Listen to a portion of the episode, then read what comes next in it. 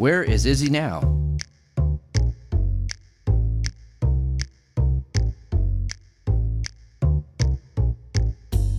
Hi, I'm Philip Blumel. Welcome to No Uncertain Terms, the official podcast of the Term Limits Movement for the week of May 17, 2021. Your sanctuary from partisan politics. Tim Izzy Israel is continuing his trek across the USA to bring attention to the issue of congressional term limits. U.S. Limits Executive Director Nick Tomboulides has the latest. Hey, Nick. Let's rock and roll. How are you? I'm doing fine, but I want to ask you about Izzy. Where is he? Where is he? He is smack dab in the heart of Tennessee. Izzy is coming up on the state capitol in Nashville. He has been getting more press coverage than Elvis these days in Tennessee. Right. He has been on local radio. He has been in the paper. He has been getting recognized at the state capitol. Uh, it's tremendous. Yeah, I guess it's slowing him down, but I guess it's a good excuse. Um, I know that uh, Mike Sparks, the representative from um, Tennessee that recognized him at the Capitol the other day, uh, he tracked him down and was actually walking with him for a while. Yeah, it, is it not the real life Forrest Gump story? Right? it sure He- is. he starts running by himself and then you get some media coverage you get some pickup people start to realize what's going on. They also want to be a part of it because it's like spawned this movement. And now people have started to join him Yeah. and uh, it's given people hope. It's it's amazing. And the synergy here is just and the timing is perfect. Because when izzy set out started walking from key west he had no idea that there was this group that was going from state to state pursuing uh, term limits on Congress through a convention.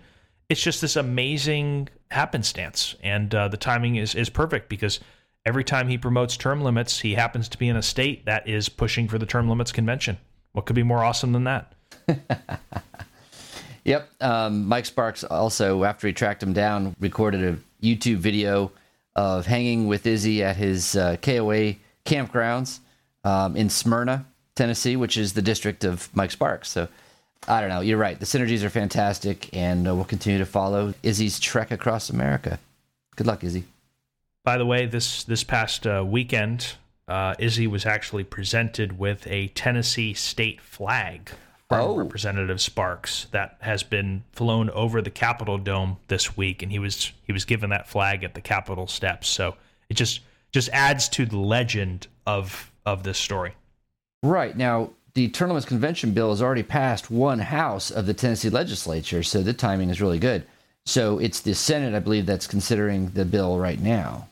That's right. Yes, still has to pass the Senate. Thankfully, uh, the session has ended, but that doesn't mean the senators are not listening. And the passage in the House will carry over into the session next year. So That's right. this is definitely the time to strike with something like this. Excellent. Thank you, Izzy. Good luck.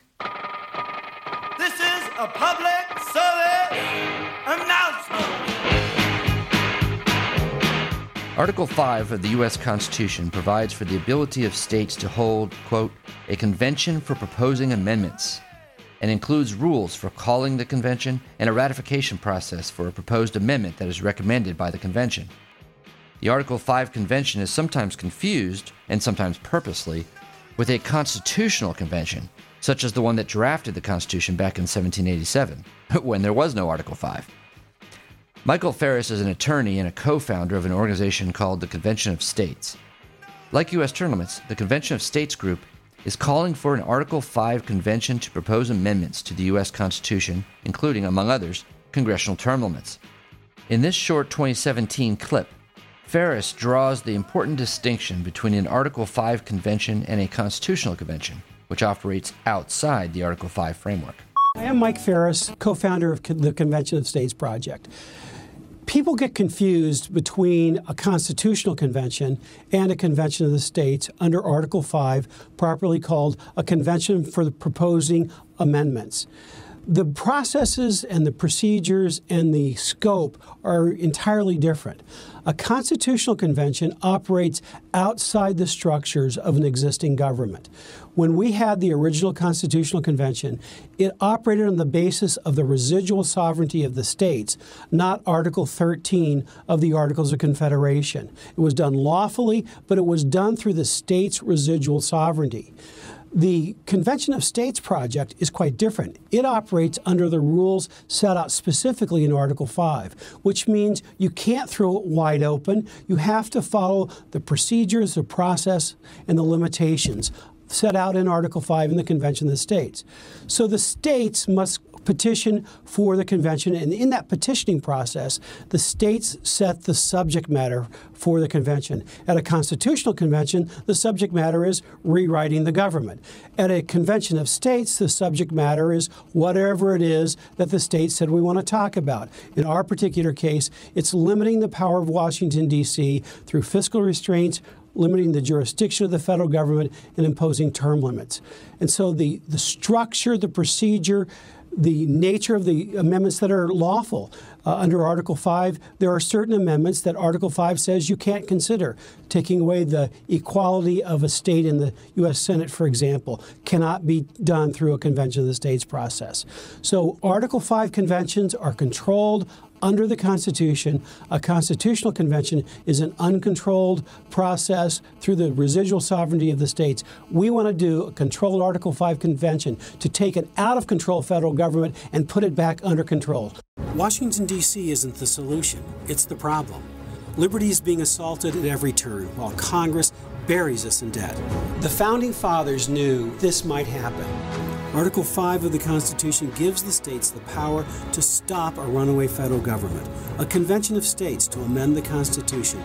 It's the only solution as big as the problem. It's time to stand up, speak up, and show up. Thanks for joining us for another episode of No Uncertain Terms. The term limits convention bills are moving through the state legislatures. This could be a breakthrough year for the term limits movement. To check on the status of the limits convention resolution in your state, go to termlimits.com slash take action. There, you will see if it has been introduced and where it stands in the committee process on its way to the floor vote. If there's action to take, you'll see a Take Action button by your state. Click it. This will give you the opportunity to send a message to the most relevant legislators, urging them to support the legislation. They have to know you're watching. That's termlimits.com slash take action. If your state has already passed the Term Limits Convention resolution, or the bill's not been introduced in your state, you can still help. Please consider making a contribution to U.S. term limits. It is our aim to hit the reset button on the U.S. Congress, and you can help. Go to termlimits.com slash donate. termlimits.com slash donate. Thanks. We'll be back next week. Find us on most social media at US Term Limits. Like us on Facebook, Twitter, YouTube, LinkedIn, Instagram, and now TikTok.